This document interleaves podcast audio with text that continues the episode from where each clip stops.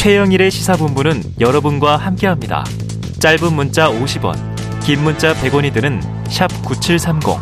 라디오 어플 콩과 유튜브는 무료로 참여하실 수 있습니다.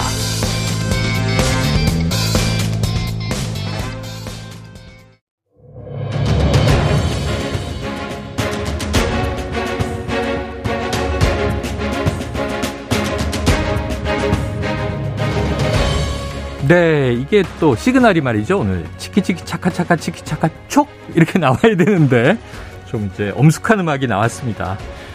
어, 제가 늘 말씀드리지만 제가 가장 관심 있는 건 최근의 경제 이슈들입니다. 특히 최근 부동산 시장을 말, 말 그대로 대혼돈 상태라고 하죠. 집값 하락의 바닥은 어디냐, 언제부터 반등할 것이냐. 궁금하신 분들 많으실 텐데요. KBS 일라디오 최영일의 시사본부. 자, 오늘은 이 부동산 시장을 가장 예리한 촉으로 분석해 주시는 분입니다. 이광수 미래에셋증권 수석 연구위원을 모시고 부동산 시장 진단을 해보도록 하겠습니다. 이 의원님 어서 오십시오. 예, 안녕하세요. 오래 기다렸습니다. 아닙니다. 항상 이거 물어보죠. 지금 집 사, 집 언제 사야 돼요? 집 사야 돼요? 네. 네. 그, 확실히 집값이 변동이 좀 되고 있고요. 네. 어, 시장이 좀 말씀하신 것처럼 혼돈스러운 상황이어서 네. 의사결정하기가 쉽지는 않은 그렇죠. 그런 상황입니다. 네. 근데 여러분들이 제가 뭐 계속 말씀드리겠지만 여러분들이 시장을 이렇게 항상 변할 수 있다는 생각을 가지시는 게 중요해요. 음. 불과 한 몇 달 전에는 집값이 계속 오를 것만 같았고. 맞아요. 그리고 집값에 불펜은 없었는데 갑자기 이렇게 시장이 급변하죠. 네. 근데 지금은 완전 반대잖아요. 네네. 네. 뭐 10년 만에 최대 하락. 맞아요. 그리고 계속 하락한다. 네. 뭐 언제까지 하락한다. 그런데 또 갑자기 변할 수도 있습니다. 아, 변할 수도 있다. 네. 그러니까 네. 반대로. 그런 차원에서 여러분들이 시장을 계속 보시고 관심 네. 있게 보였으면 좋겠다는 말씀을 우선 좀 드립니다. 예. 최근에 뭐 여러 가지가 뭐 영끌 빚도 큰일 났다. 음. 또뭐 이제 깡통 전세 어떡하나 뭐 이런 이제 많습니다. 하나하나 네. 짚어보죠. 자, 현재 대한민국의 부동산 시장 한마디로 희망 고문이다. 네. 이게 어떤 의미입니까? 일단 현재 상황을 딱 한 단어로 제가 표현시켜 드린 거예요. 네네. 어, 그래서 예를 들어서 집을 갖고 계신 분들은 아, 집값이 그렇게 빠지지 않아. 그리고 금방 회복할 거야. 네. 이런 이때 희망을 좀 가지고 계신 것 같고요. 예, 예. 집이 또 없으시고 내집 음. 마련이 좀 급하신 분들은 더 떨어질 거야. 더 많이 떨어져야 돼. 이런 아. 또 희망을 갖고 있는데 예. 지금 시장은 그렇게 움직이지는 않고 있으니까 아. 현재 상황은 예. 그런 상황 속에서 저는 희망 고문이라는 단어 얘기를 좀 하고 있는데요. 네네. 그건 사실은 지금 상황이고 이제 앞으로 시장이 변하겠죠. 네. 그 변화의 방향성을 잘 보실 필요가 있어 보입니다. 근데 이게 고문이 붙어 있으니까 이게 예. 무서운 용어 표현인데 예.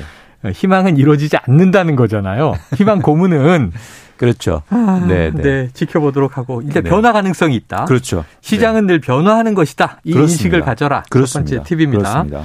자, 원인을 알아야 이제 대책을 마련할 수 있을 텐데요. 음.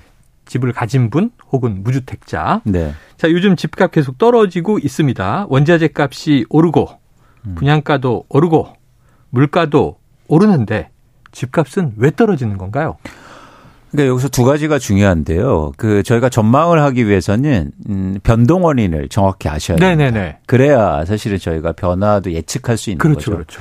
그럼 대표적으로 한국의 부동산 가격이 왜 변동되느냐 음. 그 원인을 잘 살펴보시면 가장 근본적인 건 뭐냐면 결국에는 뭐 모든 재화 시장이 비슷하지만 살려는 사람들이 많아야 가격이 오르고 음. 반대로 살려는 사람들이 줄면 가격은 빠지는 거죠. 수요 공급이 그렇습니다. 특히 이제 수요가 굉장히 중요하거든요. 네네. 주택은 왜냐하면 공급이 그렇게 탄력적으로 움직이는 시장이 아니에요. 아 그렇죠, 그렇죠. 그래서 수요가 굉장히 중요한 시장인데 최근까지 가격 상승이 가팔랐던 원인은 수요가 굉장히 많았기 때문입니다. 음. 특히 투자 수요. 뭐 일부에서는 투기 수요라고도 하는데 네.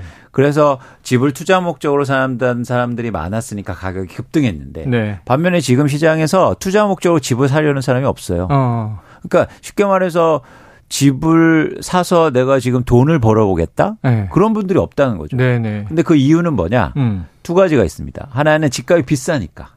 음. 엄청 많이 올랐으니까 네네네. 거기에서 이익을 보기 힘들다는 거죠. 예, 예. 두 번째는 금리가 올라서. 아. 그러니까 어, 집을 내 돈 주고 사지 않으면 결국에는 뭐 대출을 일으키거나 이렇게 네. 사야 되는데 금리가 너무 빠르게 인상되다 보니까 아. 부담이 커지는 거죠. 네.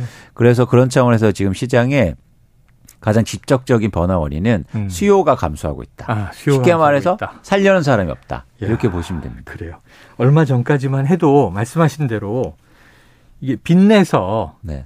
집값은 오를 거니까 빚내서라도 사두면 난 차익 실현할 거야. 그렇죠. 갭 투자가 많았잖아요. 맞습니다. 갭 투자 못하게 한다고 정부가 막 대책 내고 했는데 네. 이제는 그런 사람들이 없다. 그렇죠. 예. 저희가 지표로만 보면 과거에 평균적으로 갭 투자 서울 네. 아파트의 갭 투자 비율이 한 15% 내외였는데요. 어. 어, 최근 집값이 급등할 때는 40% 이상으로 예. 증가합니다. 아, 막 오르니까 집이. 예. 그러니까 집을 사는 사람 음. 10명 중에서 4명이 갭 투자를 했다는 예. 거예요. 대출해서 집을 사, 고 아니면 전세를 끼고 전세를 끼고 그렇죠, 살지 그렇죠. 않을 집 맞아요, 맞아요. 예, 그런 분들이 많아지면서 음. 집값이 급등한 원인이었죠. 자, 지금은 수요가 훅 줄었다. 네. 자, 최근 부동산 관련 기사들을 쭉 이렇게 리뷰해 보면요. 역대급 폭락이다. 최대 폭락이다. 이런 표현들이 많이 등장하더라고요. 자, 정부는요. 이 집값이 하락세이긴 해도 급락이 시작된 건 아니다. 그래서 뭐 굳이 앞에 또 붙여서 안정 하락세 뭐 이런 음. 표현을 쓰기도 하는데 네. 지금 상황은 급락으로 보십니까? 이거 아닙니까? 현재 상황만 보면 거래가 그렇게 많은 상황은 아닙니다. 예, 예. 그런 상황 속에서 실거래가가 이제 밑으로 좀 찍히는 건데요. 음. 낮게 표시되는 건데 네. 급락이라고 표현하려면 거래가 많이 되면서 거래가 어느 정도 회복되면서 싸게 팔려는 사람들이 시장에 많을 때. 예. 그게 사실 급락인데 음. 지금의 현재 상황은 아닙니다. 거래 자체가 많지 않으니까. 그렇죠. 근데 앞으로 그럴 가능성이 커지죠. 커져요? 네. 그럼 그렇죠. 앞으로는 급락 가능성이 있다. 그러니까 거래가 많아지면서 그렇게 실거래가가 떨어지서 거래되는 물량이 많아지는 네. 가능성이 커 보입니다. 네. 네. 야, 지금 뭐 가을이 흔히 이제 가을 봄이 이사철이니까 네, 네. 더운 여름이나 추운 겨울엔 잘 안 움직이잖아요. 네. 그럼 지금 이제 가을인데 네. 이, 이 거래 자체가 별로 없다고 하면 겨울 지나 내년 봄쯤 이사철에는 어떨까 이게 궁금하단 말이에요. 여러분들이 아셔야 될 게 한국의 부동산 시장에서 이제 그런 계절은 없어졌습니다. 아, 그래요? 이사철이라는. 저 옛날 사람이군요. 그러니까 왜냐하면 아까도 제가 전제했듯이 집을 투자 목적으로 사는데 계절이 뭐 상황이 네, 있습니까? 네. 최근에 집값이 급등할 때도 가장 많이 거래가 된 게 겨울이에요. 아 그래요. 예. 네. 그런 관점에서 예를 들어서 뭐 봄, 가을 이사철이라고 해서 집값이 회복하거나 아. 또 변동이 일 거다 이, 이 개념은 아, 니고요 예절 같은 계절 뭐 주기는 없다. 없습니다. 네, 네, 네. 알겠습니다. 네. 자, 참고하고요. 앞으로 네. 급락 위험성도 있다까지 지금 말씀해 주셨습니다. 자, 2년 만에 수도권에서도 이 미분양 관리 지역이 나왔더라고요. 자, 지난 8월 말 기준으로 전국 미분양 주택이 3만 2천여 가구다. 그럼 전국 곳곳에 빈집이 지금 있다는 거잖아요. 그렇습니다. 금융위기 때처럼 이 미분양 공포가 재현될 가능성, 이건 어떻게 보세요? 일단 절대 규모로만 비교해 보면 금융위기 때 미분양 아파트가 뭐 최대 16만 가구 네. 정도 돼서 엄청났네요. 절대 규모 보면 아직 작은 사, 네. 상황이잖아요. 3만 근데, 가구 넘으니까. 그렇죠. 근데 최근에 증가 속도가 되게 빨라요. 아. 미분양 아파트 자체가. 네네네. 그러니까 저희가 시장을 판단할 때는 흐름을 봐야 보셔야 되는데 음. 속도가 빠르다는 게 사실 리스크가 좀 커지고 있다는 네네네. 거죠. 그리고 또 하나 여기서 미분양 아파트의 리스크가 좀 있는 게 건설 회사들이 최근에 마찬가지로 금리를 올리다 금리가 인상되다 보니까 음. 사업을 진행할 수밖에 없는 상황이에요. 네네. 쉽게 말해서 미분양 아파트가 많아지면 건설사들이 분양도 좀 줄이고 음. 사업 속도를 조절해야 되는데 네네. 아주 단기로만 보면 네. 이 땅을 사놓고 금리가 올라가니까 버티기가 힘든 거죠. 빨리빨리 공급해야 돼요. 그렇죠. 왜냐하면 네. 이걸 지원해서 나중에 시장 좋아지면 공급하면 좋은데 그동안 이자 비용을 계속 내야 돼요. 예, 예. 근데 이자가 거의 두 배 이상 오른단 말이죠. 그럼 이유는 줄어들 것이다. 그렇죠. 그래서 그런 차원에서는 분양을 이제는 해야 되는데 안 네, 팔려도 네, 네. 그럼 미분양이 증가할 수 있는 거죠. 아, 아 네. 지금 그 걱정되는데요. 지금 음. 의원님 말씀을 듣고 보니까 음. 자, 수요가 적어지면 네. 공급도 적어지면 네. 그게 좀 조절이 될 텐데 네. 공급은 꾸준히 계속 지금 오히려 더 빨리 해야 되면 네. 공급은 많아지고 수요는 그대로거나 줄어들면 이건 더 하락 요인이 되는 거 아니에요? 그렇습니다. 그래서 단기적으로 그게 바로 공급의 시차가 존재하기 때문에 네네. 예를 들어서 시장이 좋을 때 땅을 막 사놓고 공급 준비를 하죠. 네네 그렇죠. 그 실제로 내가 거, 건설하려고 딱 공급하는 순간 갑자기 시장이 딱 수요가 주는 거예요. 몇 년 걸리니까. 네. 네. 그래서 여기 시차가 존재하는데 네. 향후에는 또 어떤 흐름이 나오냐면 이렇게 음. 시장이 계속 안 좋잖아요. 예. 그럼 사람들이 또 뭐 건설회사나 시행사들이 땅을 안 사죠. 예. 그래서 이제 공급이 조금 지나면 엄청 줄긴 해요. 네, 네, 공급이 줄어요. 네. 근데 그 전에는 음. 이런 미분양이 증가되는 거가 좀 불가피하다. 네. 네 그런 말씀을 드리고 아. 또 미분양이 증가하면 시장의 하락 요인이 또 추가되는 겁니다. 지금 말씀하신 대로 이게 참 특수한 상품이라 부동산이 부동산이 아주 특수하죠. 네. 수요가 많다고 해서 갑자기 공급이 증가하지도 않고 그러니까요. 또 거기에 맞춰서 공급을 다 준비하는데 갑자기 수요가 수요가 줄어요. 네 네 네. 네, 네. 근데 어쩔 수 없이 공급을 해야 된단 어. 말이죠. 어. 그러니까 지난 정부에서 막 폭등할 때 네. 김현미 장관이든가요 그런 얘기했죠. 이거 뭐 찍어낼 수도 없고 공장에서 맞습니다. 이건 이제 짓기 시작하기로 결정을 해도 몇 년 걸려야 공급이 되는 거니까. 맞습니다. 그때 되면 또 지금처럼 맞습니다. 하락해 있고. 맞습니다. 그럼 수요는 없는데 왜 자꾸 공급해서 더 떨어뜨려? 뭐 이렇게 되는 그렇죠. 거잖아요. 그러다가 이제 그 시기가 좀 아이고. 오래되면 수요는 줄어 수요는 줄어들었으니까 공급 준비를 안 하고. 네. 근데 갑자기 또 수요가 회복하면 공급이 부족하다는 얘기가 나오는 거예요. 보통 문제가 아닙니다. 네. 위원님 얘기를 들으면서 이제 걱정이 많아지고 있는데요. 네. 자, 청취자 여러분 지금 KBS 일라디오 최영일의 시사본부 이광수 미래에셋 연구위원 모시고 현 부동산 시장을 전망해 보고 있습니다. 자, 청취자 여러분 궁금한 내용 있으시면요. 이 샵 9730으로 문자 자유롭게 보내주십시오. 짧은 문자 50원, 긴 문자 100원인데요. 저희가 또 들어오는 질문은 즉석에서 여쭤보도록 하고 또 추첨을 통해서 최영일 커피도 나눠드리도록 하겠습니다. 자, 이 미분양뿐 아니고 지금 말씀하신 대로 거래가 별로 없다. 거래가 거의 없다. 거래 절벽이다. 이렇게 네. 얘기를 하는데 네. 이 초초초 금매 정도는 돼야 간신히 팔린다 이런 얘기가 있어요. 네. 지금 왜 그렇습니까? 말씀드렸듯이 집을 그 가격에 높은 가격에 사려는 사람이 없으니까 당연히 거래가 안 되는 거죠. 음. 그래서 가격이 나, 낮춰지면 누군가 또 살려는 사람이 생기니까 거래가 네. 되는 겁니다. 네. 근데 지금 일단 집을 갖고 계신 분들은 집을 그렇게 낮출 필요 많이 낮출 필요 예, 예, 필요성을 예, 못 느끼니까 예. 거래가 빈번하지 않을 음. 겁니다. 그래서 이 다음 단계는 뭐냐면 이제 집을 갖고 있는 사람들이 본격적으로 집값을 낮춰서 내놓기 음. 시작할 거예요. 낮춰서라도 어쨌든 네, 네. 팔려야 매물로 되니까, 팔아야 되니까 네. 그런 차원에서 이제 다음 단계의 변화가 좀 남아 있는 거죠. 네. 그래서 음. 이렇게 막 초초초 금매다. 예를 들면 급하게 집을 팔고 뭐 또 다른 일 하셔야 되는 분들이 나올 수 있으니까 음, 맞습니다. 불가피한 경우만 나오는데 안 팔리니까 집값을 낮게 내놓으면 네. 같은 아파트 주민들이 음. 성토가 모인다는 또 기사들도 있잖아요. 네. 예. 집값을 좀 방어하기 위한 주민들의 또 자구책인가요?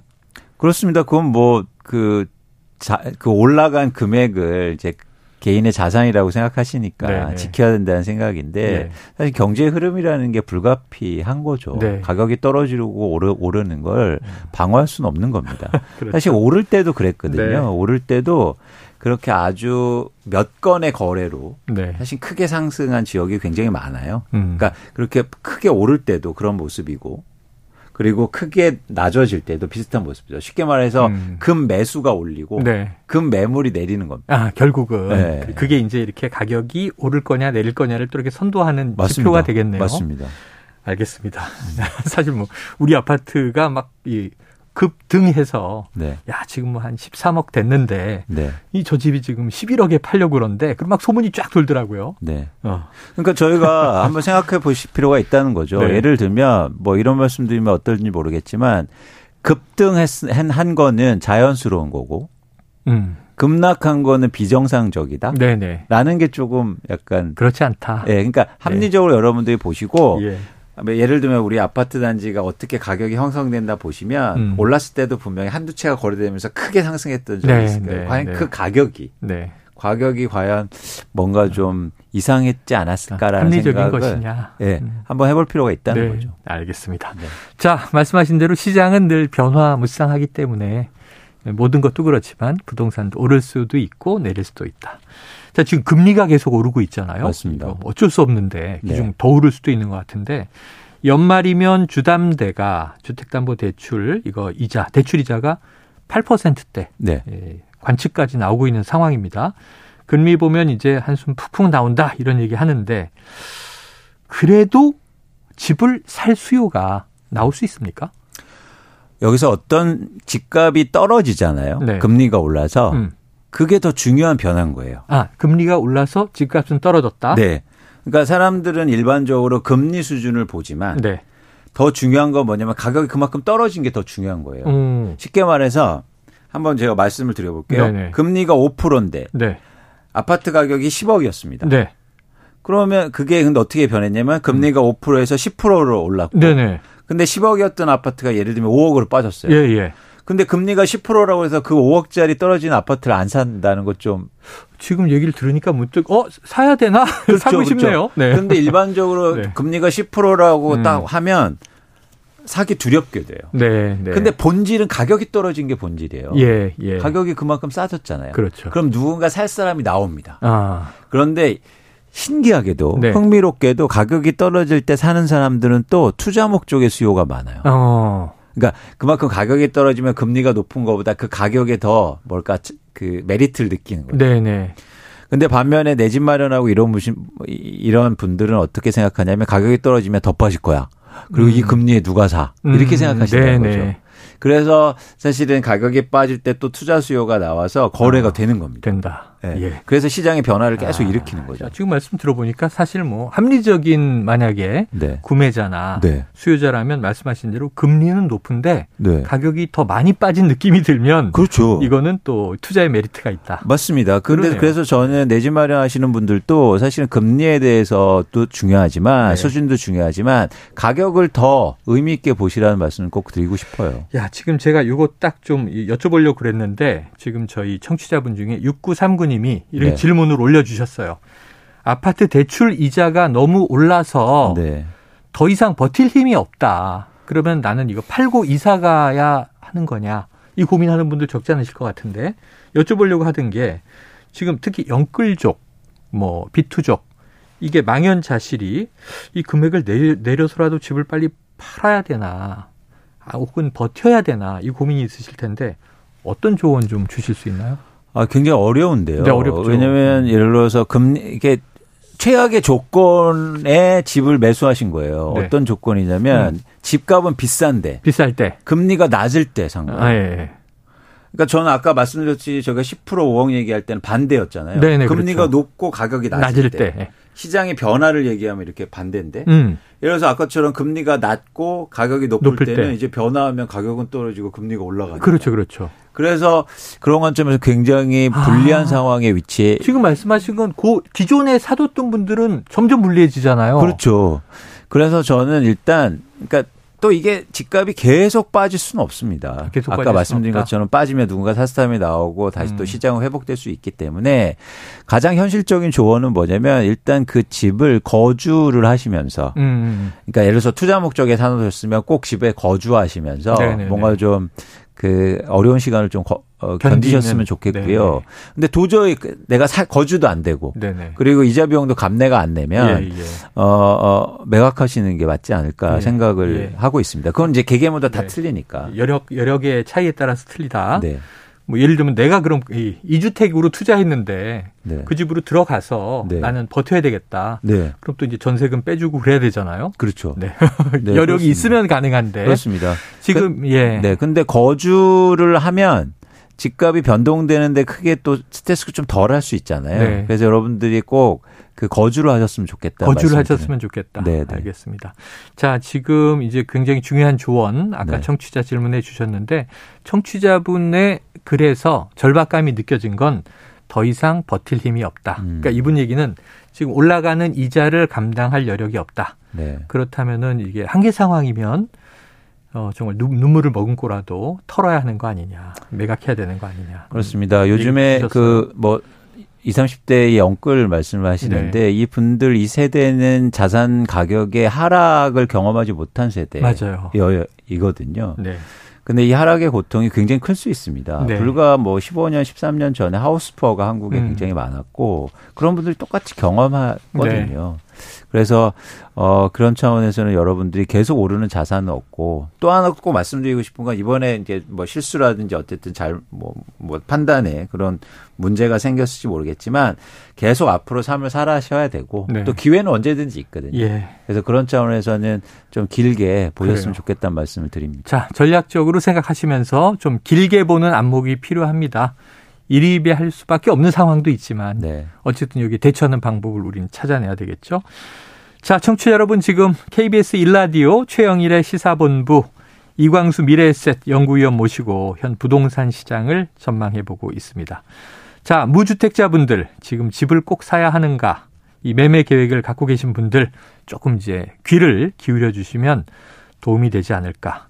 지금 가장 중요한 질문을 드릴게요. 처음에 드리긴 했는데 집 언제 사면 됩니까? 예. 네.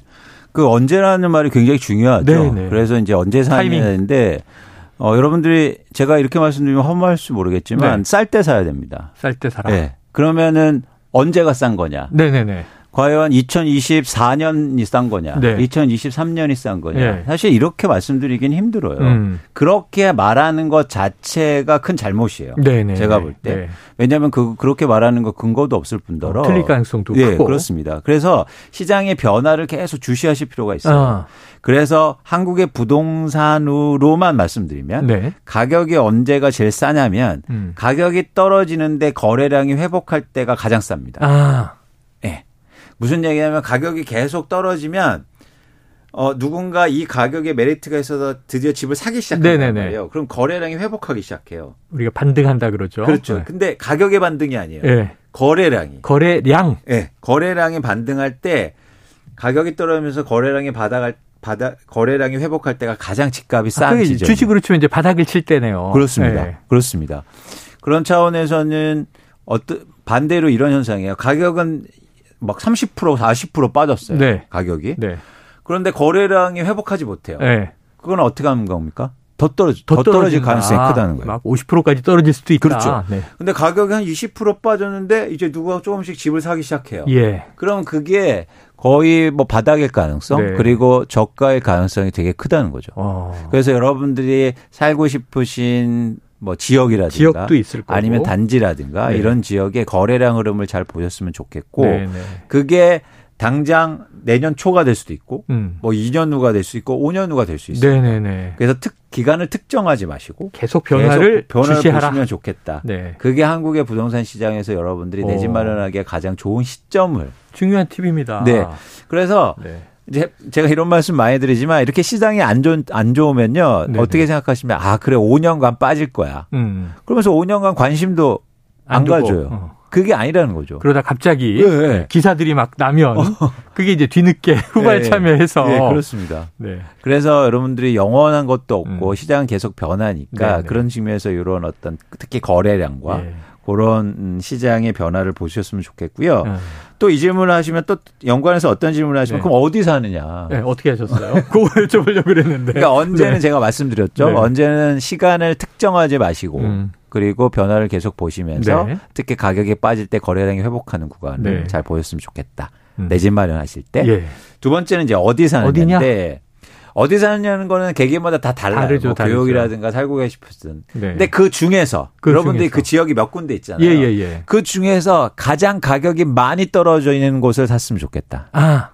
네. 그러니까 같은 권역 내에서도 어. 내가 움직이는 음. 요 범위 내에서도 가장 많이 떨어진 곳. 음. 음. 시장이 위축됐을 때 일반적으로 많은 분들이 어떤 생각을 하냐면 덜 떨어진 게 안전하다고 생각해요. 아, 그렇죠. 그래요. 예. 그럴 것 같아요. 부동산은 절대 아닙니다. 음흠. 많이 떨어진 게 안전한 거예요. 아, 정말요? 예. 왜냐하면 주식은 좀 다른데 음. 주식은 한 번 떨어지면 계속 떨어져요. 네. 이유는 뭐냐면 떨어질 수 있어요. 어. 이유는 뭐냐면 사용 가치가 없기 때문입니다. 예, 예, 예. 근데 집은 계속 떨어질 수가 없어요. 음. 사용 가치가 있기 때문에 예. 쓰잖아요. 그렇죠, 그렇죠. 삼성전자 주식 쓸 수 없지 않습니까? 네네. 쓰면 큰일 나죠.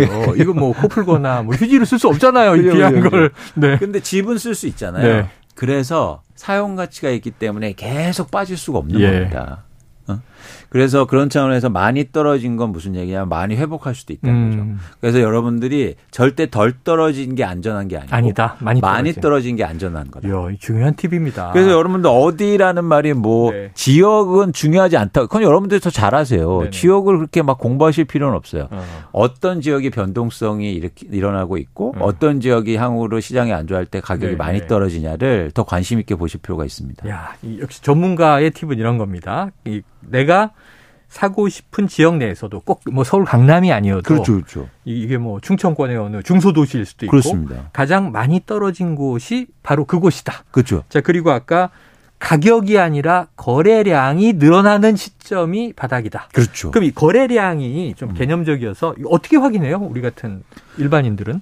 그러니까 쉽게 이게 측정할 수 있는 방법이 있는데 네. 첫 번째는 뭐냐면 여러분들이 예를 들어서 살고 싶으신 단지 아파트 예를 들어서 아파트 단지가 있잖아요. 지금 뭐 제가 살고 있는 아파트 단지가 어, 있죠. 그래서 그 아파트 단지가 천 세대라고 하, 하죠. 그럼 지금 시장에서 1년 동안 15채 정도가 채 거래가 안 되고 있어요. 네네네.